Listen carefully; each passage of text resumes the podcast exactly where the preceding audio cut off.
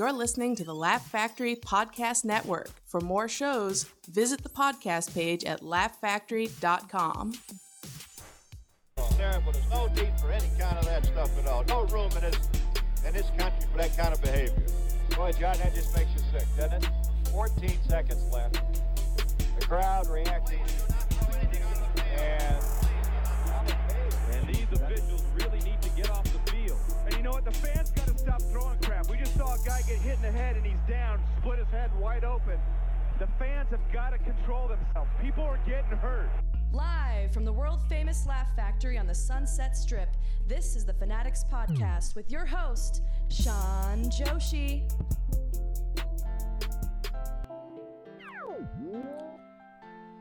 Do you know what sound that is, Josh Adam Meyers? It is the sound of the new year. A happy new year to our guest here today. Josh, how are you? Auld Lang Syne, you know, Old having the best Lang best Syne. first couple days of 2019. I love that. You're all on this positivity kick now, oh, right? Oh, I'm a completely positive person. The, the negativity still lives there, but I'm removing him slowly. I love it. I love it. It has been an exciting 2018, right?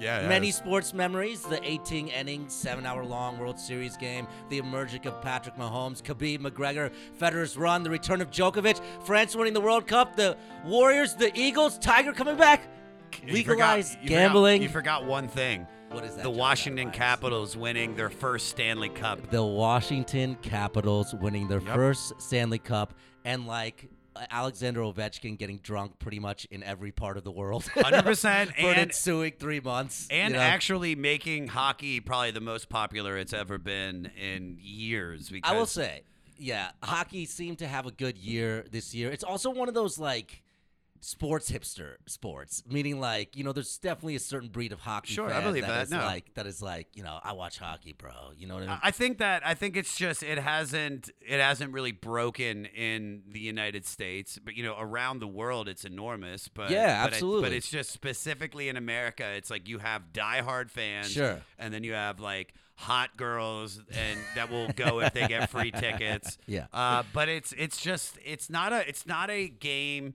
Like whereas basketball is like you go to a Lakers game, you're going to be seen. right. Like you, if you're going to usually when you go to like a Kings game or for me when you go to a Caps game, whatever it is, like you're going because you love this team. Right. And I love the Washington Capitals. So, So, Capitals were. I will say about hockey in general. I think you know they're on the top two lists of athletes hot girls like love and love to date. It goes. Oh, like, yeah, hockey dude. dudes and baseball players. I think are, are the two. well, I, top of it. dude, they're the, the, it's one of the most violent sports yeah, in the world. It's still legal to just fight a motherfucker. And- and like I- you fight a motherfucker Yeah. on the ice, like straight up fist fight. You do that like uh, 500 feet in the opposite direction. It's felony assault. Yes, you know it's- it's amazing to me that they can still do that, and you know it's awesome too. I, I like think. I think that's kind of why uh, hot girls dig it. Like I have this yeah, belief something primal. the hottest girls that you'll ever see at any event are at the X Games. Yeah. Because they are attracted to guys that risk their lives. Yeah, yeah, yeah. You know, so it's like if you go to the X Games, like when they the, the guy will do, you know, Travis, whatever the fuck his name is, will do like nine flips in a row, and they're like, "Isn't that incredible?" And then they cut to his girlfriend, and she's just so gorgeous, and you're like, "What the fuck?" And then they cut back to him, you're like, "No, no, no, no, no, go back to the girl." Yeah, yeah. It's just women love guys that that are Women- that are will, willing to hurt themselves to entertain others. You haven't loved until you've lost a woman to a musician or like a skateboarder. Yeah, oh yeah, dude. You know what I mean? Yeah. You know, there's something also about like musicians and skateboarders and surfers. Like they're so much in the moment because they have to be Yeah. in that moment when they're doing it. So they end up having their own kind of like charm and shit. You know what I mean? Which I also think like women are very attracted to. They're always like funny, chill motherfuckers and shit. right? Completely, completely. It's just you know, just the, the the positive ions of the ocean, and you know the the positive ions of uh, of doing a 980 off a goddamn half pipe. Off a goddamn half pipe. Yeah, man. Speaking of music, uh, we have Josh Adam Meyers today, who is the executive producer of the Goddamn Comedy Jam Thank and the awesome new podcast, The 500, where you are going through every what is so, it? Every I do album. Do we do the pitch? do the pitch. Give All me the elevator so pitch. it's the the 500 with Josh Adam Meyers is uh, it's a record book club. I'm using Rolling Stone magazine's list of the 500 greatest albums of all time. Right. Uh, I sit down with a guest, give them uh, a week with their record, and uh, and then we break it down. We talk about the album, we talk about the meanings of the songs, and I ask some questions around that. We talk about facts from the record. And uh, it's great, man. It's it's a way for us, you know, when I mean us, like human beings, to experience art. And uh, there's no better time than now because with Spotify and Tidal and Apple Music, you can just type in the name of this album and pull it up, listen to it once. You don't Yeah. even have to listen to the record to actually get, you know, what we're talking about. Sure. It helps, but at the same time, it's literally just a very interesting discussion about art. And uh, I've had, you know, Bill Burr, Jim Jefferies, Sinbad. I have Had Tom Segura, on there. uh, Wanda Sykes, and uh, I'm loving it. So we're only we're at 490. We just released 491, and uh, you know you can jump on whenever and and and enjoy the ride because uh, this is the greatest recorded music in the history of mankind. Yeah, So- that's greenlit. Book it. It's greenlit. I It's so love it. good. It's a great idea, and also you can listen to albums, uh, and then you know for the week ahead of it, and then also like Yeah, you know what's coming up. These awesome comedians and Yeah. Josh like. Well, I'm having- dude, down. like, Sean, and Josh is super knowledgeable about like music. Well, I. I that's the this is the thing, and this is why I chose to do it. Is that I know my my youth like I know about music, but I I'd say most people know about like 40 artists, about 100 records, Yeah. and I I was so people always assume they're like you know have you ever listened to this Bob Dylan record? have You ever listened to this ELO record or this you know OutKast whatever it is? And I hadn't and.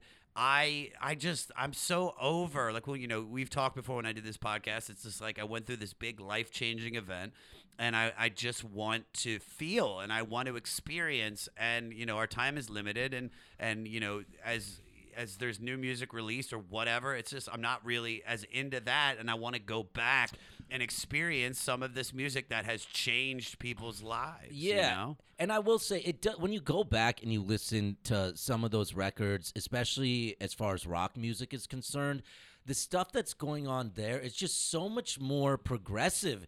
And you, in terms of you listen to it, and it feels more new, fresh, and groundbreaking than anything that you'll really like hear today. Dude, I've I've listened to so we like I said I've done I've done nine Yeah. nine we've released nine episodes and I really listen to these records. I mean, I have been moved to tears about three or four times and it's just like I would never expect it. But once you know like the story behind Yeah. Bonnie Raitt's record, the story behind, you know, BB King live at Cook County, whatever it is, Stone Roses, uh, you know, it's just it's it's powerful stuff and I'm just I'm so like I would do this podcast if nobody was listening. Right, right. So I that's and I'm just excited and I hope people Well, join that's what makes it a good podcast because it comes from love. love, dude. Love, it's all love.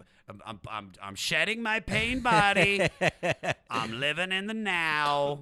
I'm enjoying every moment. I like when I see Josh because when I see him at the clubs, I always have a good discussion with you. Whether you know thirty to one, three to one CBD shit is involved. I wish I would have brought not. it. I know it's in my would've so car. nice. It's, I would. I should have brought it out. I know that you're a huge fan of it. I know. I wish our producer shithead Tommy was here. We could go. well, you know, him like an errand you boy know, to go you what what I not. love about you is that as I was going through this like complete existential crisis, which I actually believe it's by my midlife crisis. Like, Sure. you know, uh, if I'm lucky. People always like 50s midlife. I'm like, all right, you know, really, it's about 30. I'd say about 37 if you're lucky. There's some more mid. I, there's. I think there's a mid. I think there's a quarter life crisis now. A lot of people go through when they At get 25? 23, 24, 25 now. I think that's just having to deal with responsibility. I Yeah, mean, at yeah. this age, I'm 39, and you know, I I was so depressed for so many years, and then I just wanted to break out of that. And you were the guy that turned me on to Eckhart Tolle, and and and that was like you. We had that discussion at the Laugh Factory Long Beach. It was, I was I just, think it was down in Long Beach. Yeah, it was. And we just and I told you what I was going through, and you were like, "Read this, read this," and I was like, "Done." And then within like a week, I was like, "Dude, I read it," and Yeah. oh my god, and blah blah blah. It's amazing. And and when you and then I started shedding all of that that bullshit that I was carrying around, and and it's just I've really been able to like enjoy myself and enjoy stand up Yeah. uh, more than I ever have, and and to enjoy like working on projects that that like you said that there's love behind. Right, You know, right. it's it's it's a life is a beautiful thing. and uh, we don't enjoy it too. We we people say they do, and they're like, "I'm enjoying every moment." No, you're not. Now, No, you're not. if you've never read Eckhart Tolle, I mean, even the first page of that book, the new, it's just like maybe the most beautiful first page I've ever read, where he talks about the first flowers that ever like bloomed on Earth. Once Yeah. Earth was just, you know, all green, and that had to bloom. And then once there was once in that one moment, the first flower that bloomed. You know what I mean? Yeah. And the cool thing about Eckhart too is it's non-religious. It's not like, oh, you got to believe in this or you got to No. believe in God or Yeah. any of that shit. It's not like that. It's more about managing like yourself and like if you think about like who you are or this this suit of flesh we have on, you're almost like a captain in a ship. Like you're sitting in like a captain in a ship. And it's just like teaching you how to pull the levers Yeah. and how to maneuver the ship around, you Just know, not just it- physically, yeah. emotionally, Yeah. in a soul. Because we don't, we're not taught to think about things in a way that Eckhart breaks down, like how where nervousness comes from, where anxiety comes from, where those things that we associate with negativity or depression. How, how we can kind of identify those things and by identifying them we can take away their power. They're not these great big mystical things that are just existentially hammering shit down on you Yeah. for like for, you know, eternity, you know. we they teach so much bullshit in high school you know and in elementary school. I'm not saying it's all bullshit but it's just like i if they should teach you like about like you know how to like basically live your life to be a good person Yeah. to you know you know balance like do your taxes all these things like how, how important money is like that that's those are the things that they should be teaching you as you're when you're in grade school uh, as well as as the other stuff. But f- have a class to like figure out that it's okay to be sad it's okay to like you know to to you know to make mistakes, but like how to change and just keep yourself in a positive mental attitude. I know that sounds weird to say you're teaching kids that, but it's like I don't ever fucking use geometry. I don't. Right. I don't. Other people might. But a lot of us aren't, you know what I mean? Yeah. And I took that, you know, that's a year of my life I took geometry and it's like I don't fucking need that. What am I going to do with that? Yeah. What am I building? They definitely need something in terms of like mental mental health for Sure. kids, and all that is is really teaching yourself how to maintain your mental health the same way that you maintain your body going to the gym.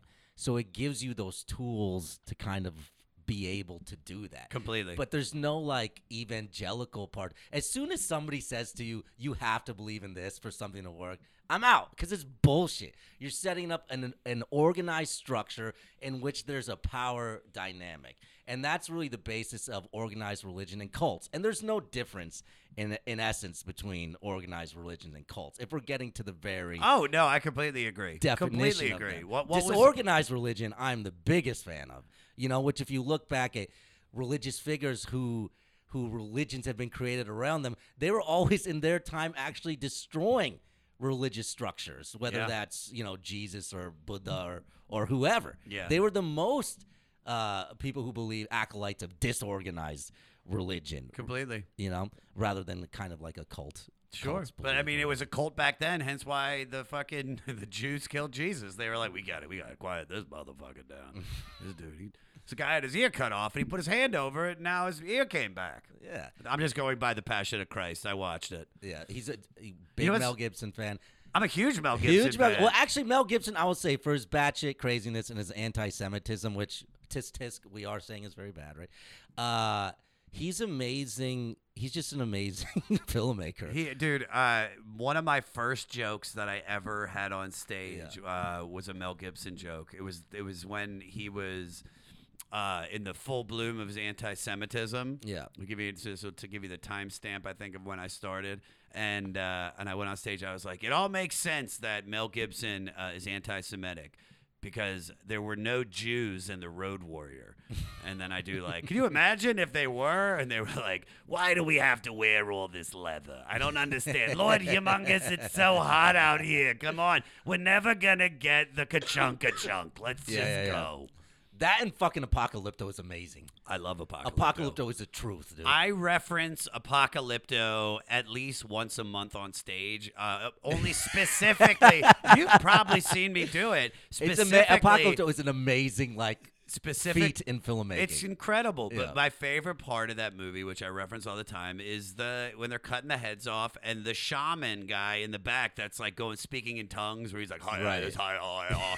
so anytime I have an audience member that can't when I'm talking to them and they can't get words out, I was like, Were you The shaman Are you the shaman from Apocalypto? Like, hi, hi, hi, hi, hi. Oh, I I, love fucking it. love that movie. Yeah. I mean, I can't spoil it because it's been out for so long. But even the like Shyamalanian twist of like the the uh the uh whoever that is, the Christ, uh, the Christians landing, the Westerners. Oh, landing at the end, yeah. and that feeding into the whole apocalypse. uh you know, theory throughout the movie, all those little twists like that, that just gets me so Oh, was a fantastic fucking hard, man. Dude, I love that. I. I saw. I remember seeing Apocalypto in the theater and like being. I think I saw it like twice. I was so into it because it's just a chase movie. Yeah. that's all it is. It It's is. just it's it's ba- uh, the bare bones of a chase movie. I also went to go see the Passion of the Christ. That one I had never seen because it looked like just snuff porn. I don't snuff need to porn, see Jim 100%, Caviezel dude. getting the shit beaten out of him for fucking two hours. Well, that's what it is. Fucking Hostel 2, Jesus Christ edition. So I go to see that with my buddy Tassos, uh, and I remember looking over and he's like weeping, and like I look around the theater and everybody's crying,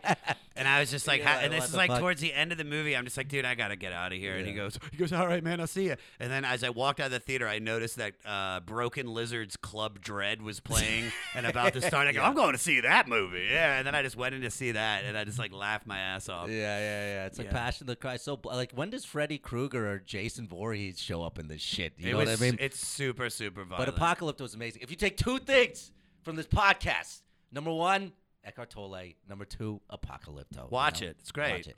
Now, music, Josh, has played, I would say, an instrumental, no pun intended, part of your career. Not only the 500, but you really uh, became well known, I would say, with the goddamn comedy jam, correct? There's yeah, that was well the goddamn comedy jam. I was starting to make like which you know was on Comedy Central. which was on Comedy Central. I was starting to make like some some kind of like moves in stand up. I had I had gotten like new faces and and people and I was playing Faces is here at just the- for laughs. I uh, Just doing- for Laughs, just at for Just laughs. So it's like one of like the 20 comics that they pick and say these are the next big things. And uh, and then I just got like so depressed because it wasn't moving and as fast as I wanted to, and I was Meaning your career. well, yeah, and also I was just kind of I was over stand up. Um, I'm hearing like noise or something. You're hearing that? Also, my mic's down like really low. Can you hear it? Fucking shithead guy. I can hear you. Shithead Tommy. This is what happens. He fucks us even when the show isn't here. So where was I? Yeah. So we can pick it up from. So I was. So I was. You know, doing stand up, but just not. My heart wasn't into it, and Yeah. I had played music my whole life, and uh, we used to have this. now, big- why why wasn't your heart into stand up? Because you weren't getting the back end results that you want, or you weren't in love with performance.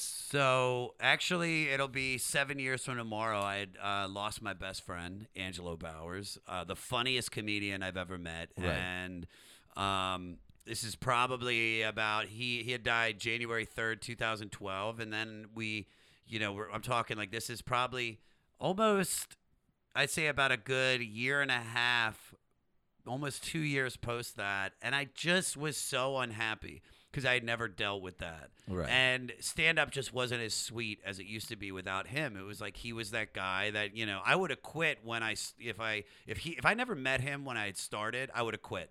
Because it wasn't like it, it clicked with me right away. Like I, it took me, it took me a good like year to start getting good, getting you know some laughs, like good laughs. You know what I mean? Like doing well and as it does for a lot of people. So don't give up if you're not getting laughs. You know, at that first year, it'll it'll it takes time. Give up. Go home. There's too much traffic on the 405.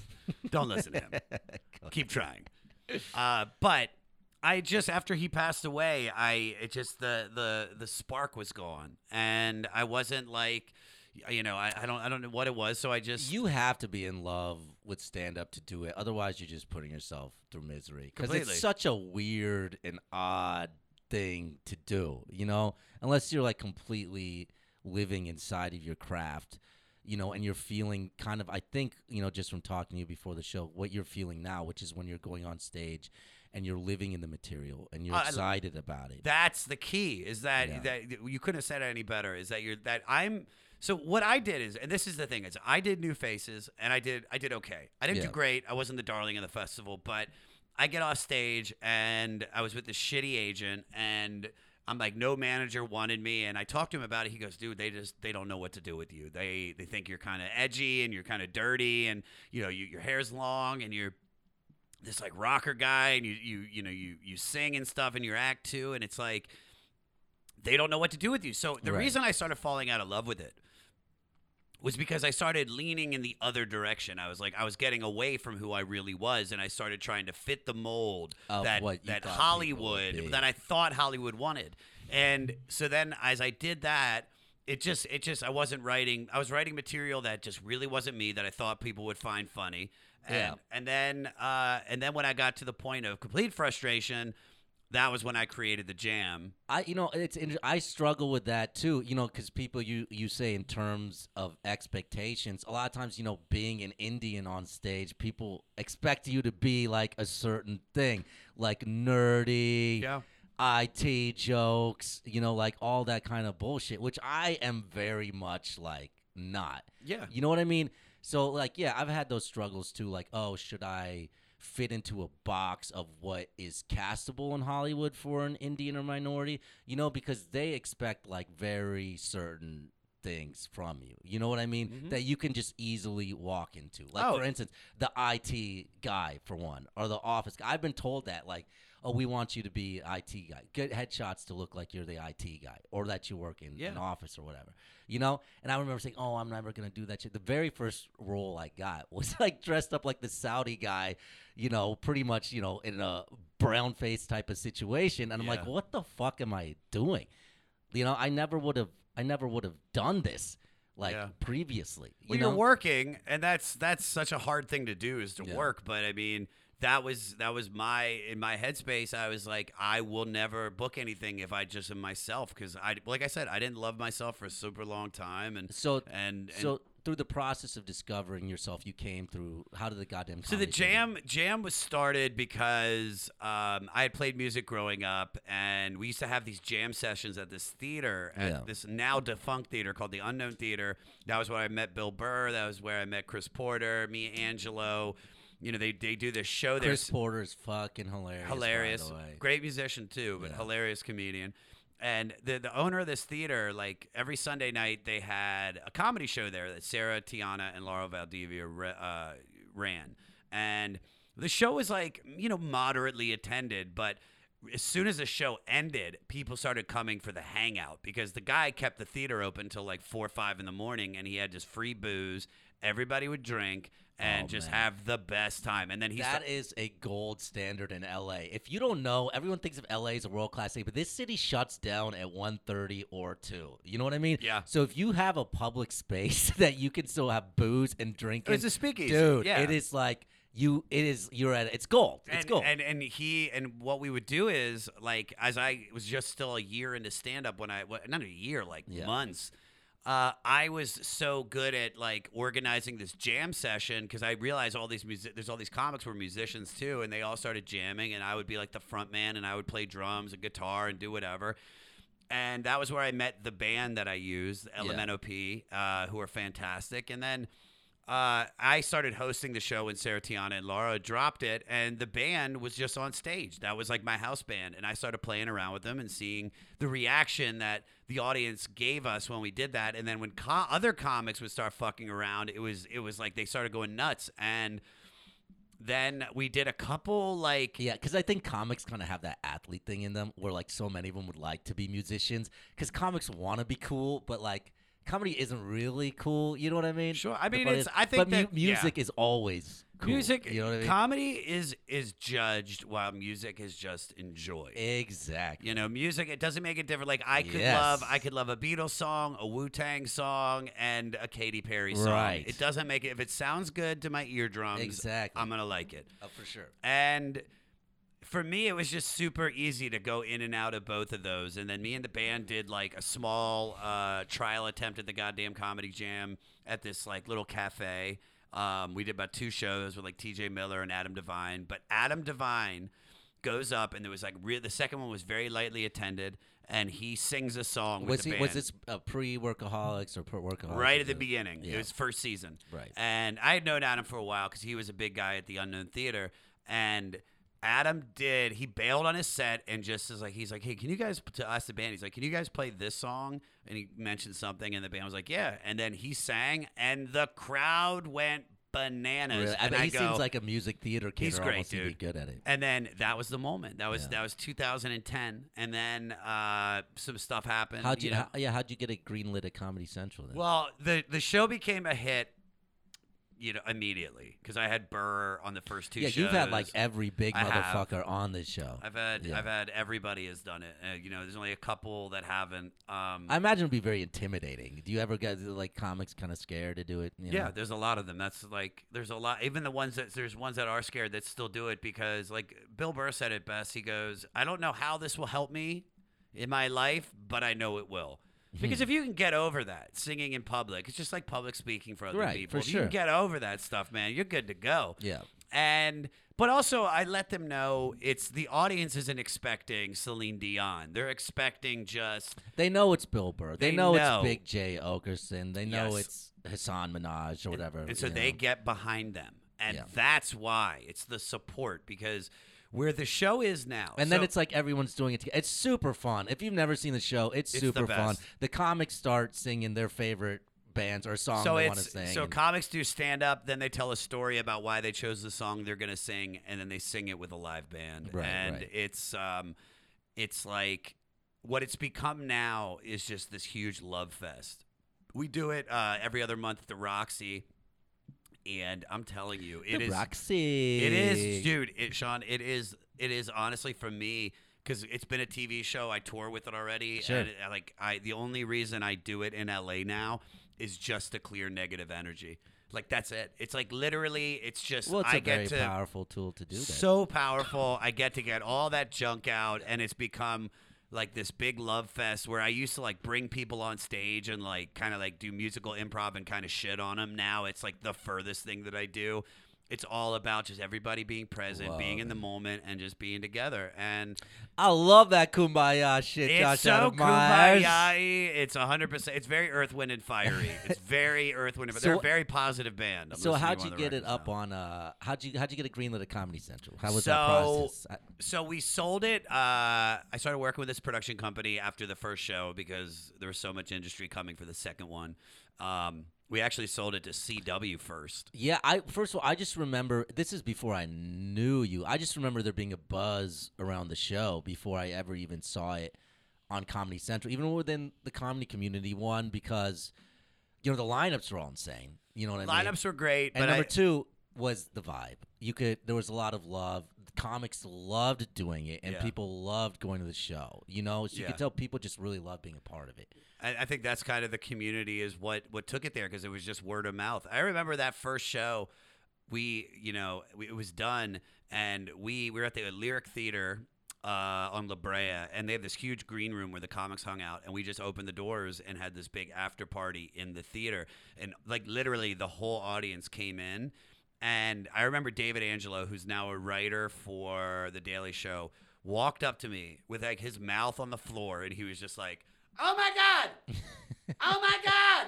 That was the greatest show I've ever seen. And that was everybody's reaction Yes. because, you know, other people had done similar versions of that show, but we just executed it. It's like you were talking about, like, leaning into who you are, right? And that was me. Yeah. And I think that's the whole the basis. And so when we sold it to CW, it, they had it for six months, never did anything with it, and then Comedy Central came, and I, I think that's so much of a better a CW. Oh, it would've been terrible. I didn't want that. I didn't because they would have fucking neutered and deballed everything. And Comedy Central put it on at like midnight and shit, right? No, no, no, no. Comedy Central neutered and deballed it. They neutered and they, deballed it. They they they took the soul out of the show, and uh, it was now, my- how much does that hurt? I'm sure that did that feed some of your depression Yes. as well. Seeing your baby kind of molested. well. So they basically removed me uh, as the host, and they made the show hostless. And Now, how do they how did they do that? Isn't it your show? Yeah, they say uh, either we do this or we do it this way or you don't have a show. And I have you know, there's there's at least 20 people that have been a part of this show that I love and they need this, you know, and I was like, well, I'm going to walk and then and then if I walk, I fuck all those people's over. So I took a step back Yeah. and I was able to like swallow my pride and I was Right. embarrassed and I was like, you know, it's it's a, there's there's so much I'm leaving out. Like in, in a sense, like when we were when we sold the show and the lead up to it, I was a full blown junkie. Like I was addicted to opiates, and you know I didn't look my best, and Right. and I think if You I think was comedy, something- you think that I, had something I, to do I, with it? I have to believe that because I don't think they could look at me and go, "He's not talented enough. He's not this." Well, that show is so much of who you are and your spirit. And if you're the host of it, you carry the thread of that spirit throughout every episode. Yeah. You know what I'm saying? So it gives the show more of a personality and identity to form around rather than just comics randomly singing. And that's what they did. That's what they did. What they did, what they did do right at the tapings was we shot it like it was the regular jam here in LA, and I hosted. And, Yeah. And I'm a part of you know the series. You hear me and you see me a little bit, but it's for the most part, it's just goes. They try to do it like documentary style, like show That's the the comics. ma- wrong yeah, and that's that's not what the show is. And didn't you guys do it somewhere on TV before Comedy Central, or am I misremembering that? You're You misremembering. okay. Yeah, it was it was just on Comedy Central. We had we had, we did one. So we did one hour special, which which was.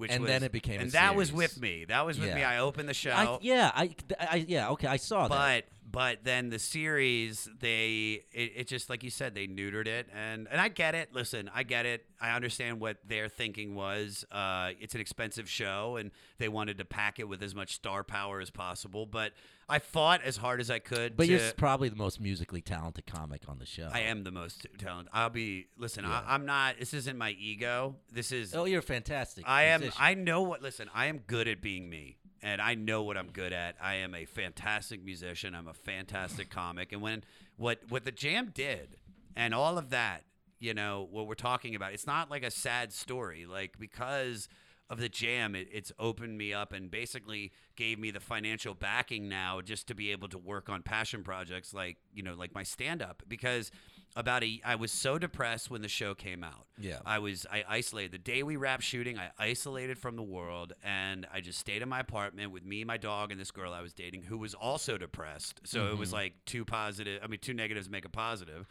and and then like we're touring and everything's great, and I was so depressed, and then. But I wasn't really searching for stand-up shows. I would get offers and I would do them, and then I went and did this show in San Diego, you know so the show came out in ended in may so this is september and i didn't want to go down there to do the show but i did and i had the greatest time i've ever had on stage because i was so free because i didn't care You didn't give a and shit then anymore. that was the moment where i was like i'm a comic first and foremost and this is what i love and then i just started focusing on that and like we were talking about how the industry tries to change you I started growing my hair back out. I started dressing the way I want to dress. I, I instead of trying to clean my jokes up, I just made them dirtier and Yeah. more edgy. And the next thing I know, um, we're at where I'm at now, which is I've never been happier. People are seeing me on stage, being like blown away by the change that I've made because I'm able to live in the moment and be myself. And uh, it's like I could go on stage now and not get any laughs and still have the greatest time because I'm being me. Oh yeah. And that is the key. I, I, I, I'll, you know, that's interesting that you said that.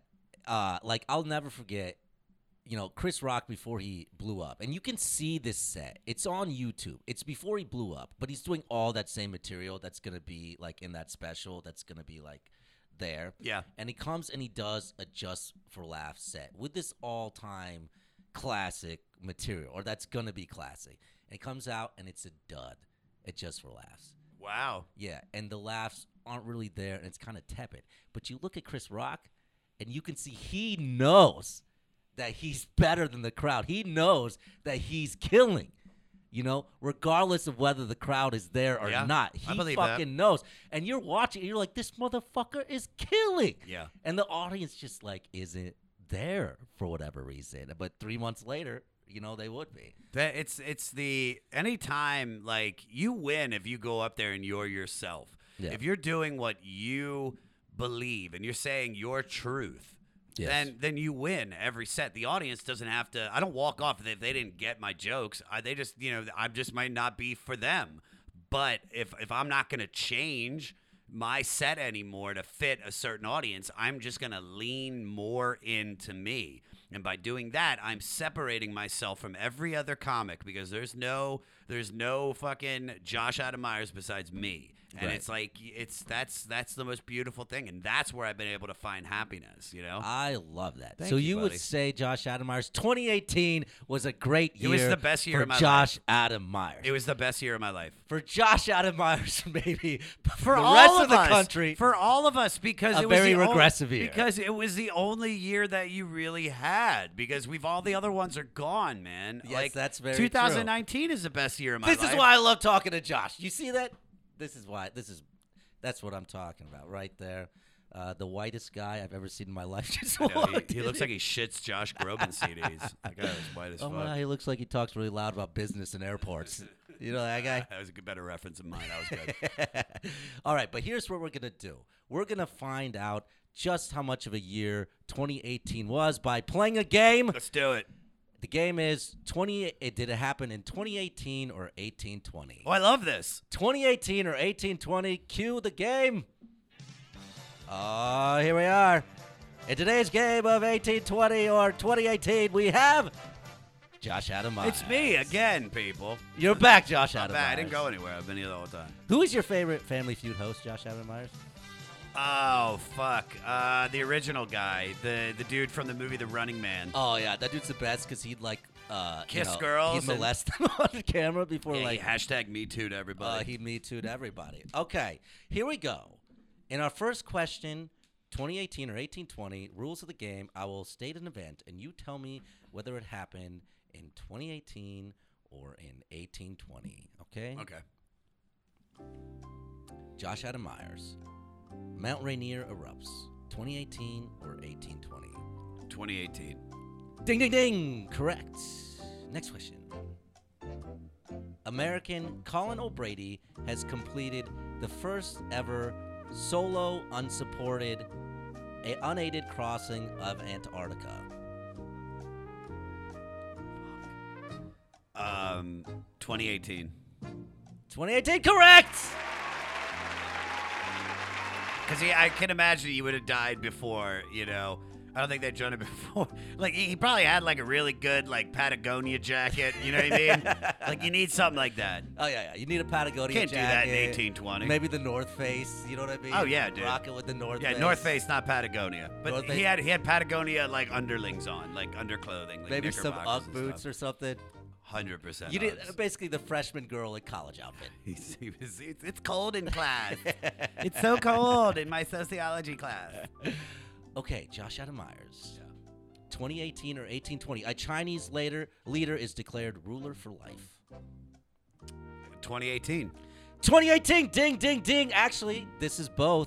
We had Xi Jinping be declared ruler for life, president for life, and in 1820, the Daoguang Emperor also declared himself emperor for life. That's funny that this was a this was kind of like a double sided question. Yes. Uh, but but I, I the reason I remember that is because Trump went. Uh, you know, I wish I could do the same thing. Or whatever. He's he was like, we, we should. That was kind of like a. Paul McCartney Trump. That was interesting. You know, you know, it's all about that fake news.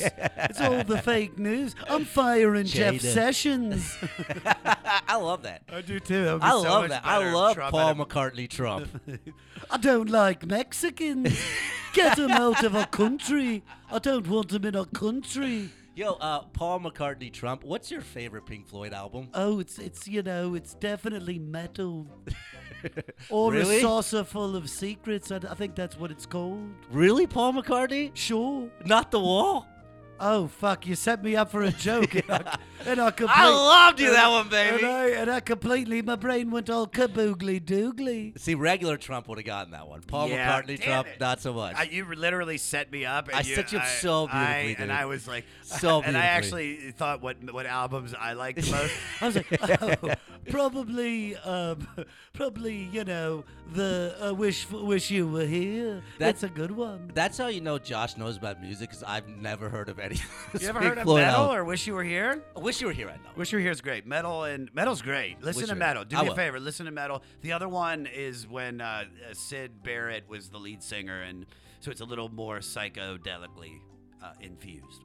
Okay, Josh Adam Meyers. Hit me. 1820 or 2018. Our producer, shithead Tommy, lost his virginity. 2018. Neither. It's a trick question. Ah, you fuckface. So you got me. Tommy has not lost his virginity, and he's not here to defend. How old is himself. Tommy? Tommy, he's like 22, going on 14. I wish you were here for Tommy. Can I tell you why? Because we had Tommy here three or four weeks ago. He's he's a producer. He works here at the Laugh Factory. He was very depressed about his burgeoning stand-up career after being in LA for six months. Oh, I wish you were here to talk to Tommy. Can you say something to Tommy, Tommy, right now? just just just keep riding that saddle and realize it's gonna take a long time, bro. It's gonna take a long fucking time. or Just go work. home, Tommy. There'll be less traffic on the 405. He's you. You really must be on the 405 a lot. I am, man. Going down to that Long Beach show. Okay. 1820 or 2018. A U.S. president in a country still suffering from the effects of war and bitter, bitter partisanship, using his influence as president to encourage compromises and ending, endorsing a consensual form of American patriotism. 1820 or 2018. You want me to read it again? Yeah, read it again. A U.S. president in a country still suffering from the effects of war and bitter partisanship uses his influence as president to encourage compromises and endorses a consensual form of American patriotism. Uh, I'll do 1820. Ding ding ding, correct! Because Trump would never and try to bring the country together. That is not James really. Monroe. Do It you was like ju- my game show boy? I love it. It's good. Yeah. I like it so much. it's a good voice. President McCartney Trump. 2018 or 1820. A magnitude 7.5 earthquake hits Indonesia, causing a tsunami that kills 2,000 people and injures more than 10,000. 2018. Ding, ding, ding, correct. Moving on. Second to last question. The president, when touring an impoverished community, says only blacks could live like this. 1820 or 2018? Uh, I mean, I, I bet they both said it. That's a trick question, but I'm gonna go with 2018. Correct! Ding, ding, ding, ding, ding, ding, ding, ding, In 1820, I could see, I could see a, a president saying that as well, though. yeah, exactly. But how fucked up is it that it's not 1820, sir? And our last one 2018 or 1820, the president's anus is perfectly shaped to fit a Putin sized dildo. I'm taking a, a risk here, but I'm gonna go with 2018. Correct, Josh Adam Meyers. Correct. And our last one what is the year that funk ruled eternal? 1820. Wrong every year, sir. Every year. Give it up to today's winner, Josh Adam Meyers, everybody. I'm, I'm oh, I went, I went like, I went, what was it, 10 questions? I went nine for 10. It's okay. You win a lifetime supply of self-esteem, Josh Adam you. Meyers of self-esteem. Now, Josh, did you make any New Year's resolutions this year? I didn't. No, I um I mean, I'm kind of making resolutions every day. Like just, you know, uh just it's really I just said just be good to myself. That's it. Yeah. That's really, but that's kind of what I try to do every day. Now, you were a big sports fan. Huge. I saw that you actually have the Washington Nationals tatted on your wrist. I have the Orioles, I have the Nationals, and I have the Wizards. all Why do you have two competing baseball Maryland, teams? Maryland, and DC, man. This is it's just these represent just the areas. Yeah, it's okay. Like, it's Oh, that's like this, gang signs. Yeah, so this is this is the Orioles because one, I was an Orioles fan first and foremost, but I root for the people of the district, Right. And Maryland and Virginia. I just I love that area. So, uh, you know, I just I like tattoos too, and I thought it was cool to get like what some people think is a Walgreens tattoo. yeah, I got the CVS dog. We can't get we can't get along now. You Yeah, know what I mean? We got beef. That's like fucking Crips and Bloods, CVS Walgreens. What's up, bitch? Check out my Rite Aid tattoo. oh, right. That's like those guys aren't big enough yet, right? Aid. You know what I mean? They're they're still on the come. Up. I love that you think that Rite Aid is on the come up. They're everywhere. we, we don't have that in the Midwest. We had we had CVS, but I digress. Are you ready for some sports resolutions? Let's do it. Okay, what resolution would you make for your Washington Wizards, who have been the victims of much squabbling and infighting this year. Uh, dismantle. Fire and dismantle. Fire Ernie Grunfeld uh, and dismantle the team. My resolution, if I was the Washington Wizards, would be to somehow get from under that ridiculous John Wall contract.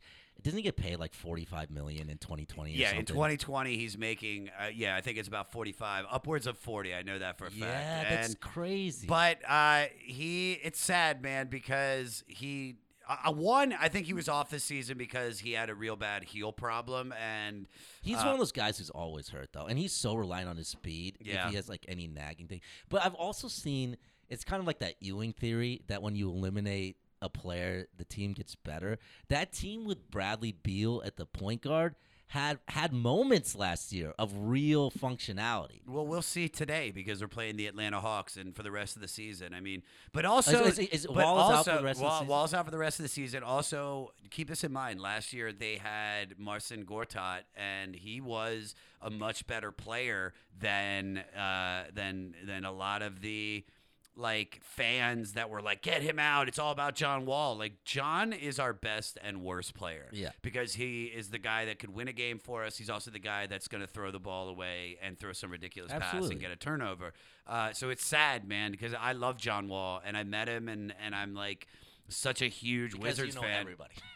Yeah, but I, dude, I, I am a, I am. It's al- right now. Capitals are my number one love because the feeling that I got when they won the Stanley Cup felt so good, and I'm just carrying that with me. Um, the Wizards have always been my number one team in sports, and it's to see them like just shit the bed so bad this year. It's gotta be painful. It is because I watch every game, and it's like I like to watch them win. I hate seeing them keep it close until the third quarter, and then they, they the other team goes on a twenty to two run. Oh yeah, I'm like we spank you all the time as Pacers fans. Okay, us Pacers. well, your, but your team's good. We are O- good. Oladipo's great, and you also have Miles Turner is you also have Bojan back. Bojan is great. Miles Turner is perhaps the best defensive center in the league. But if I was you guys, I would unload Wall to a dumb team. like Who? the- but how do you do There's that? There's only two teams that I think are dumb enough to take John Wall. One is owned by James Dolan up in New York. I think the New York Knicks might be a team to take a swing on John Wall. The other one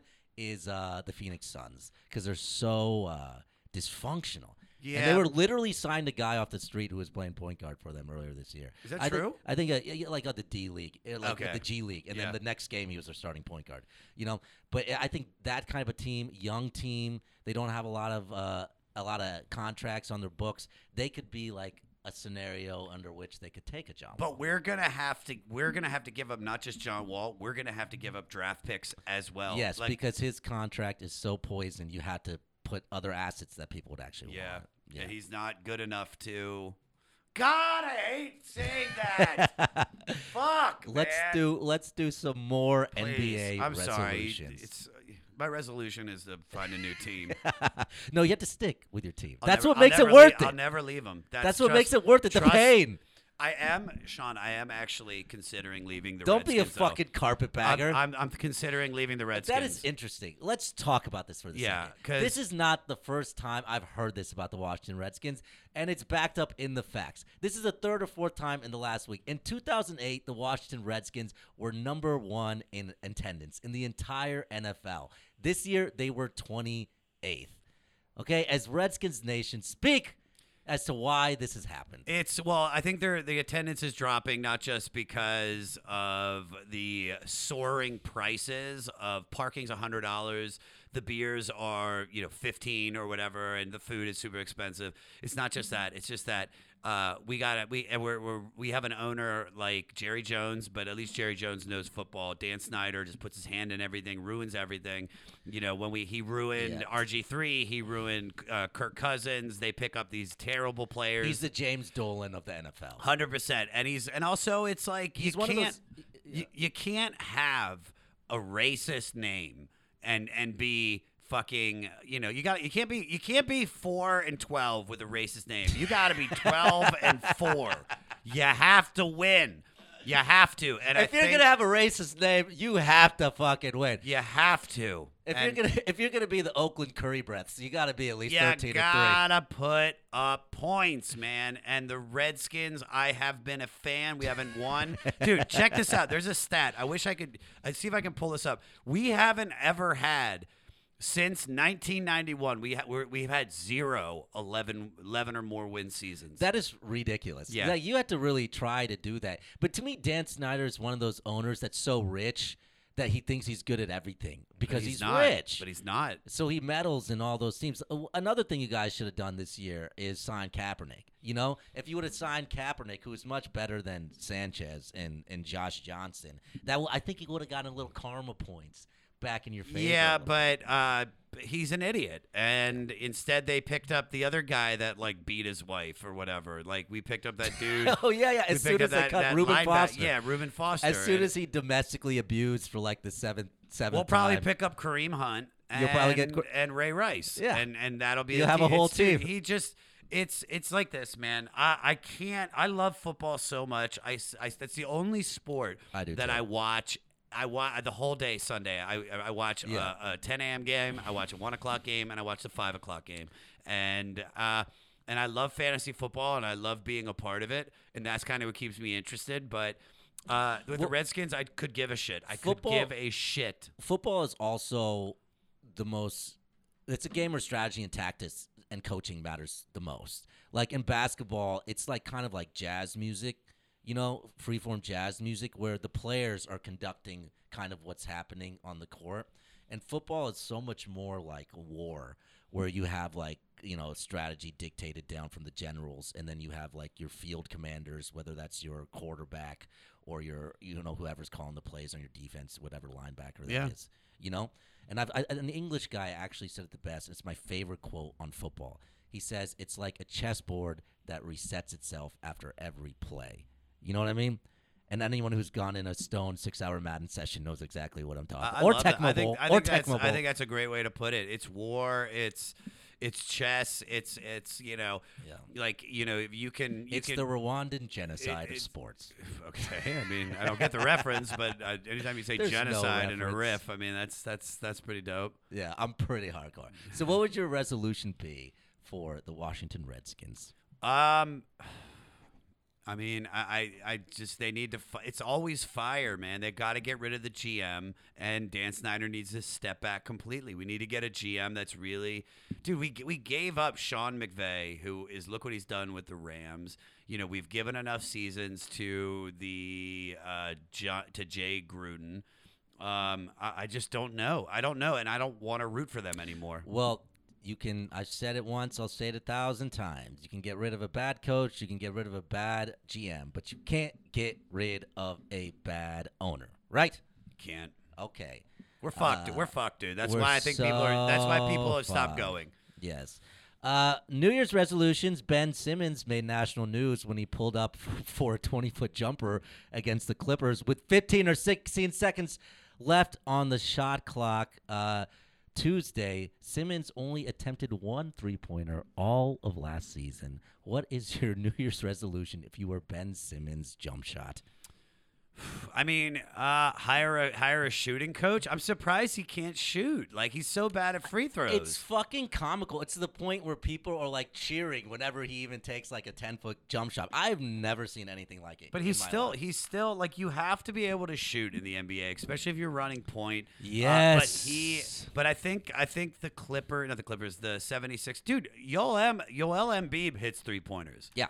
Like well. Yeah. And like 34, 35%. Pretty yeah. good. And I mean the fact that Ben Simmons can't even hit free throws, it's it's just ridiculous. I think he's the most overrated player on the most overrated team. you think they're In the- overrated? I think they're totally overrated, especially before the Jimmy Butler thing. We'll see how the Jimmy Butler thing works out. I'm still not convinced they have enough spacing or shooting on that team. But Ben Simmons, to me, as your second best player, is not going to happen. If you see what the Celtics did to him in the playoffs, where you literally just play off of him and you're essentially playing defense five on four. You know what I mean? Which is what's going to happen to the Sixers every time they reach the playoffs. Yeah, I believe it. I just don't. I just don't. I just don't see. It. I just Don't don't, tell buy Big. Jay Oakerson that. I just don't buy. I watched a lot of their games when I when uh, I was staying with Jay for like three weeks in New York, and Yeah. he watches every game. Yeah. and uh, they're an exciting, fun team to watch. They're would, really I would, fun. I would say, you know, my one NBA gamble lock was the under for wins on the Sixers this year because if you actually look at their schedule last year, they ended on like some crazy 16 or 17 game win streak. Yeah. And every single one of those games was against uh, an opponent under 500. The team that they played over 500, the only team they played over 500, kicked their ass, which was the Indiana Pacers. Okay. Good for you. Moving on. Very good. They make me happy. Like the Capitals make you happy. Did you hear LeBron James' latest comments on his ESPN Plus show Detail? Uh, he said uh, NFL owners are slave owners, right? no, he called himself after the uh, after uh, the Golden State Warriors after the last time they beat the Golden State Warriors in the finals when they're down three one. He said that made him the greatest of all time. Okay, I'm gonna play a clip for you. Here's MJ talking after his first three-peat. Which three-peat, Josh Adam Meyers? Uh, the first one. Was it the second one or the first? it was one? the first one. Oh, The- after the first three-peat. why are they waiting until 2020 to release that documentary about that Oh season? that that's not right, it man. Don't tease us. Wait, that's not next year. No, it's That- I mean, that's not this year. It's 2020. I thought that was coming out this year. It's 2020. if you don't know, there's a 10-part documentary on the Bulls last season coming out, which is gonna be amazing. It's gonna be the best, man. That was such a there's great year, man. Great year, and also so much drama that year between uh, Phil Jackson, uh, eh, Phil Jackson and MJ on one side, and the uh, GM uh, Jerry Krause, who put together all those teams, who thought he was the guy who was really the one. you They know, all uh, were. They all were. That's just this. We just stop. That's that's where the ego is not your amigo, people. Your ego all- is not your amigo. Just, just, just go, dude. You gotta like if, if you're like the jam is successful because of everybody. It's like I'm a big part of it, but it's for everybody. Yes. Uh, I'm so glad you said that. Your ego is not your amigo. Here is Michael Jordan. Mr. Ego. Here's Michael Jordan speaking about being the greatest player and then LeBron James after him. Personally, I mean, individual goal was that Magic, Bird, Isiah never did this. So that meant a lot to me to do it for the third time. Yes. You know, uh, I won't say that I'm better than those people, but I think in terms of success, continuous and, and consistently, that puts me right up there with them, if not, you know, a step above them. You know, so I'm not here campaigning for the best player in the world or in the history. I'm not saying that, you know, because everybody plays differently in, in different eras. But to say that we won three in a row and I was a part of that team, That So one right there made me the greatest player of all time. for That's so what many I felt. reasons. And then after I stopped, I was like, that one right there made you the greatest player of all time. It's like if you're cool, you don't have to say You that don't you're say cool. it. Because if you say it, it immediately makes it not You're true, not. If man. you have to say it, you're not. And you know, MJ is known to have one of the biggest egos on the planet. Yes, he does. But the reason that he worked so hard to get to those three peats was because he respected all those other players so much. Yeah. You know, my uh, Michael Jackson, you know, uh, Magic Johnson and Larry and all those cats. He respected them so much and he wanted to beat them earnestly. You know, to where there was no doubt just by the accomplishments on the court. He wasn't trying to like sway your social media opinion or some bullshit like that. You know what I mean? Yeah, I, I just think. Listen, he came back. Also, there were factors. Draymond got. Draymond missed game five or game Draymond, six. Draymond missed, I think, a few games, right? He missed. I know he missed game five. Yeah. Listen, I'm not taking any away from LeBron because Right. LeBron is the best player playing today. Absolutely, Uh, agreed. And then you know, but I also I think when you have to say it, it it's it's just it devalues what you're doing. It's just. Just, just play the game. Let everybody else is going to make the argument for you. I know. it doesn't mean anything. Which, to- which, which, all the kids are on LeBron's side. If you talk to them, I think it's ludicrous. I mean, Jordan had six. That's all that matters. And bad, about six that Jordan never lost. he never lost. He never lost he never in the lost. finals. He he always hit the game winner. He, was the best player. He didn't need Kyrie to do shit You for know, him. but now listen, he had a team. He did. He had a team. They were but- kind of a shit team, though, if you think about it. You Uh, know, come on, Steve Kerr, Bill Cartwright, fucking s- Toni Kukoc, the biggest. exactly. You're but kind of proving my point, though. Dude, Toni Kukoc was one of the best European players to come out, you know, next to He like nice. Dirk Nowitzki and, nice. and now Luka. My favorite uh, Michael Jordan story is he's standing at midcourt at the Bulls practice facility. It's with a Sports Illustrated writer, and he's got like Bill Wennington is, is standing there, like under the hoop, and like the other backup centers are there. And he turns to the Sports Illustrated writer and he says, see, you see what I got to play with? Twenty-one feet of shit." Good for him. he single-handedly uh, killed Kwame Brown's career. Yeah, yeah. Because when Kwame was drafted and he started playing with him, he would just put him down and put him down, and, and Kwame's confidence he was made killed. him cry. Now, Yeah. can I can I say this? I'm glad you're here as a Wizards fan.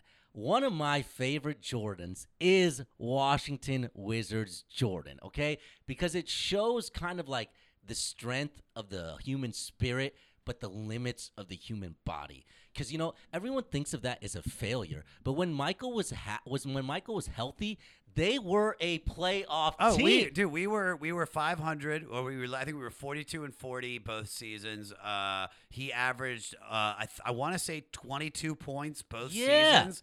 He had a 50, 60 point game. Yes, he had back to back 40 point games as a 40 year old. So, for all these people online that say competition's better now, Jordan couldn't have done it. Jordan did that in 02 03. Dude, Jordan was a wizard. A 40 year old Yeah. against competition that is still playing today. Yeah. Like Vince Carter, who's 42, still one of the more athletic players in the league.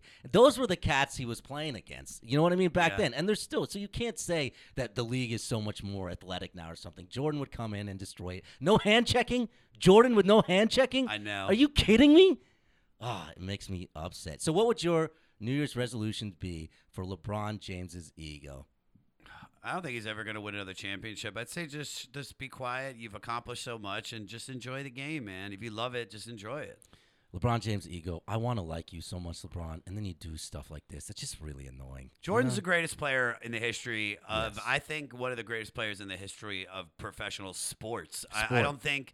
I think It's like Jesse Owens, Michael yeah, Jordan, it's like Ali, Gretzky. It's like it's just Here's you know- the other thing. Uh, when you bring up hockey, you know, I think the buzz around Gretzky coming to LA is so much more than the buzz around LeBron now. If you think about the media, Oh, flare- yes. no people in LA don't even like. It's not even like a hot thing to go to the Lakers game or to go see LeBron play. Like it's very no one gives a shit. There was there was more there was more buzz for the team when when the Lakers got Dwight Howard.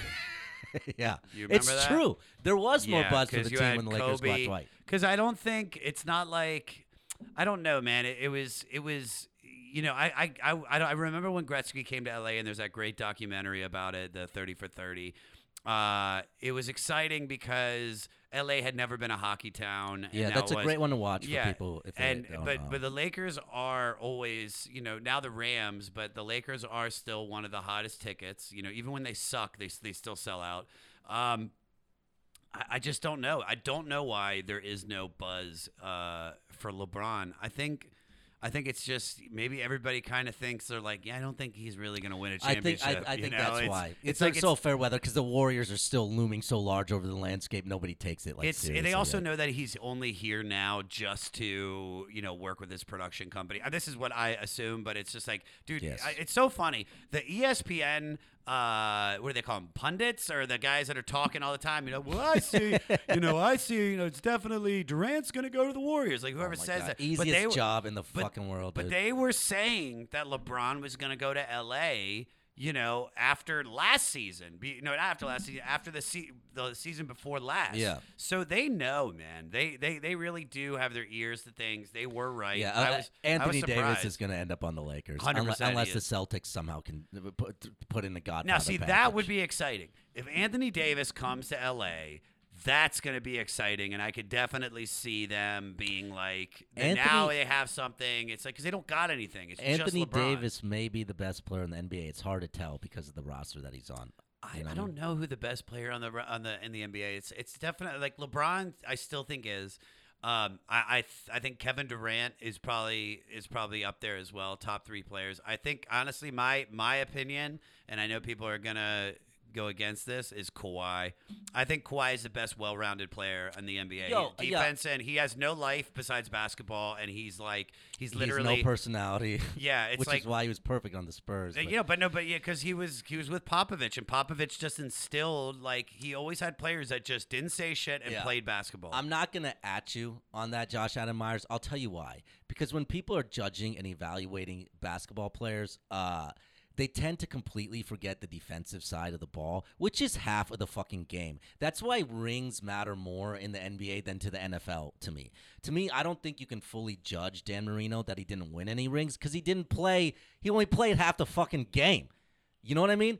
But NBA player, you can impact everything and at such an intrinsic level. And I also think that's what separates. So I accept Kawhi, but that's also what separates MJ from LeBron is that he was the best positional defender for the he was, last. dude, he was defensive player of the year. yeah, he led the I've- league in has- steals. I don't think LeBron has ever gone defensive player. No, and but that's that's also why I love Kawhi because I watch how he plays. It's impossible to like to really like to have him guard you, and you have a big game. That's why I think James Harden will never be in the discussion of the best player in the NBA right now. No, he can't play defense. He can score better than anybody, but he plays zero defense. Yes. Okay. Last resolution. Uh, former Mi- Michigan State and USA Gymnastics doctor Larry Nassar was convicted of sexually abusing young uh, women gymnastics who were under his care.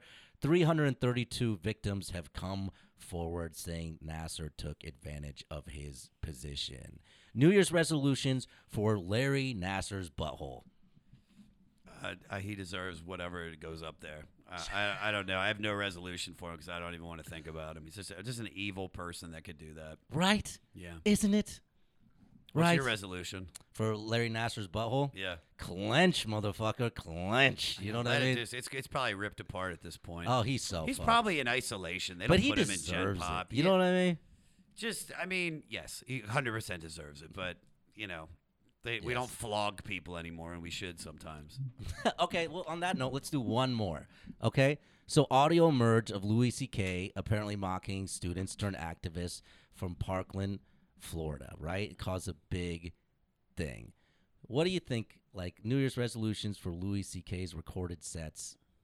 What do you think? Um, here's what I think, and he said it in the set. He has nothing to lose anymore, so he's just probably going to be the most honest version of of himself more than he ever was. He never, you know, watched what he said when he was on stage before, and and I think like you know you can't take anything from that guy. So, um, you know.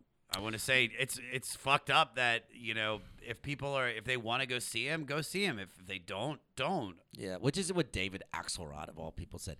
I think you know, take Louis C.K. and all that out of the equation.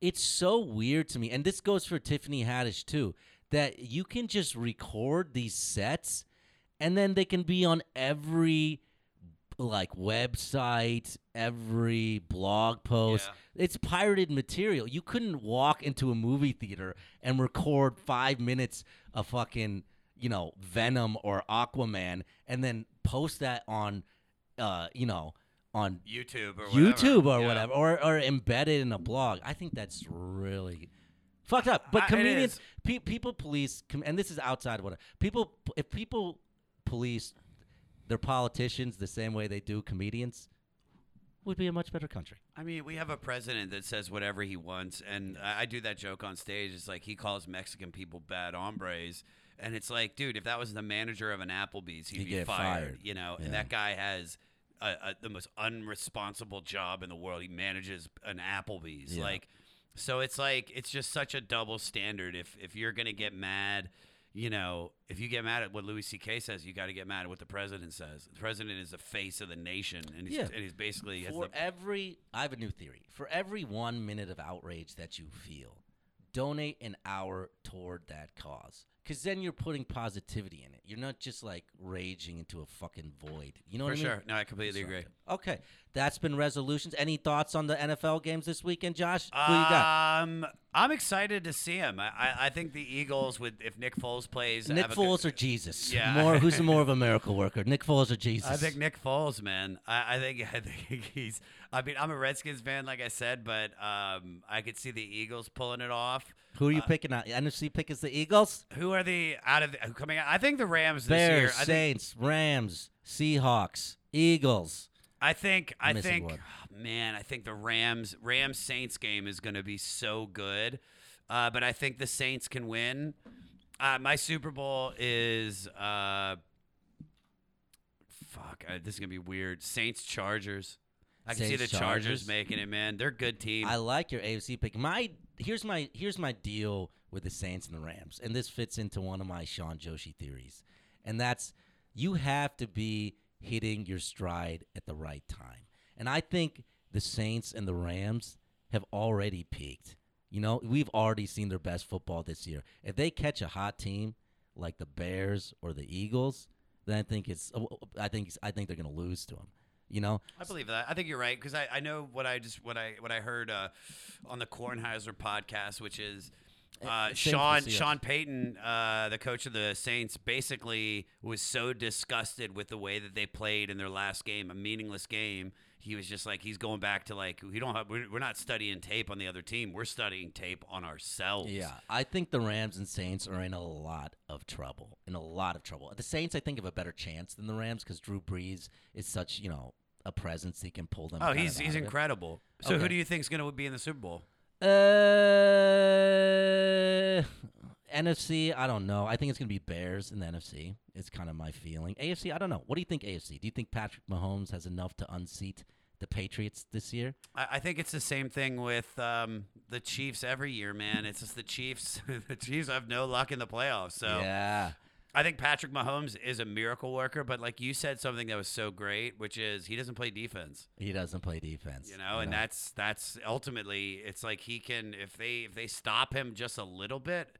And the other team, you know, gets through. I mean, who knows? Yeah. it's gonna be interesting. Uh, my pick is for the Bears and the Chargers. I'm going Bears Chargers, but I will say this: as a fan of the Indianapolis Colts, who have won nine of their last ten games, if we we're going to beat Texans, we're going to beat the Texans this weekend. We are. It's just going to happen. We're going to beat them on Saturday. If we, we are. It's gonna be a good game. If we do that, we're going to face Kansas City. If we beat Kansas City, Josh Adam Meyers, we will win the motherfucking Super Bowl. You heard it right here, folks. First and foremost, Indianapolis Colts 2018 champions. Any last thoughts, Josh? No, just this was so much fun. Really, you had a good time. I had a great time. do you want to? Usually, Tommy does like uh, a live question at the end. Do you have time to do Tommy's live question, or do you not have time to do Tommy's live? How long is it gonna take? Just answer however you want. You can answer it quickly. Let's do it. Shithead Tommy, we miss you today. He sent us a, a question, his life question for the week that we usually end on.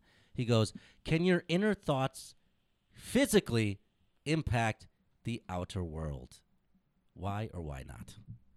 Can your inner thoughts physically impact the well, outside if, world? if yes, because if, from my understanding, what he's saying is, of course it can, because if your inner thoughts, if you if you make them a reality and you and you do something to change using your body, you know, I'm not saying like work on yourself, but just you know help others or. You know, if your inner thoughts like I'm empty, I need to help people, and then you start helping people. I mean, of course you're gonna Yeah. you're gonna change the world. I think you know inner thought. I think that's kind of, I think nihilism is kind of that break where I think nihilists think that nothing that you think or do matters. You know, in Yeah, the physical world or anything like that. But I don't think so. Every everything, whether it's whether it's a good or a bad thing, whether it's President Paul McCartney Trump building a wall, or let's say, um, or let's say, you know, the Egyptians building the Great Pyramids, just in terms of a physical sense. All of that has to be manifested in the inner first. And I think that has great implications, not only uh, in the power of, of life and the human spirit, but in also kind of what all this fucking shit means. That you can just have a thought inside somebody, and that thought that's inside somebody can all of a sudden become, you know, Martin Luther King doing nonviolence, Sure. or something like that, which is like really fucking profound. If you That's a great about that's a great way to look at it. it. Yeah. Okay, Josh Adam Meyers, thank you for coming here. Oh, my pleasure. Um, yeah, guys, uh, follow us on Instagram, all that shit. We're back. We took last week off. We're back every Wednesday. Follow on Instagram. Uh, what else do they follow? Uh, iTunes. I'm at Josh Adam Meyers on all social media. Oh, are you asking me to do a plug? Yeah, do a plug. right. Josh at, at Josh Adam Meyers on all social media. Uh, go to the 500podcast.com Great to podcast. find. Thank you, buddy. To find uh, out how to stream it on your platform. And uh, yeah, man, at joshadamyers.com. Thanks for coming, Josh. Oh, this also, is fun. today we lost Mean Gene Okerfield. Just gonna play out one Okerlund. of Okerlund. what did I say? Oh, because you were talking about Okers and all. Uh, we lost Mean Gene. Just gonna play out on on one of his great interviews. All right, peace and love. Take care, guys. Bye. Nick Schultz, as the fans call you, you see something like this happen, it's got to be upsetting to you. It don't upset me at all, baby. Let me tell you, I think it's great. You know what I mean? If you're gonna go on the hunt, you gotta be able to run with the big boys. If he can't run with the big boys, he should get out. He shouldn't come out here. Last time I was in San Francisco, I went downtown looking for a woman. You know what I mean? I wanted a woman. I couldn't find no woman. I found a lot of men that look like women. Now you, Hulk Hogan, you belong in San Francisco. What's wrong with you, Gene? I'm telling you like it is, baby. You belong in San Francisco. That's your kind of place. That's your kind of people, because you've never had a woman, baby.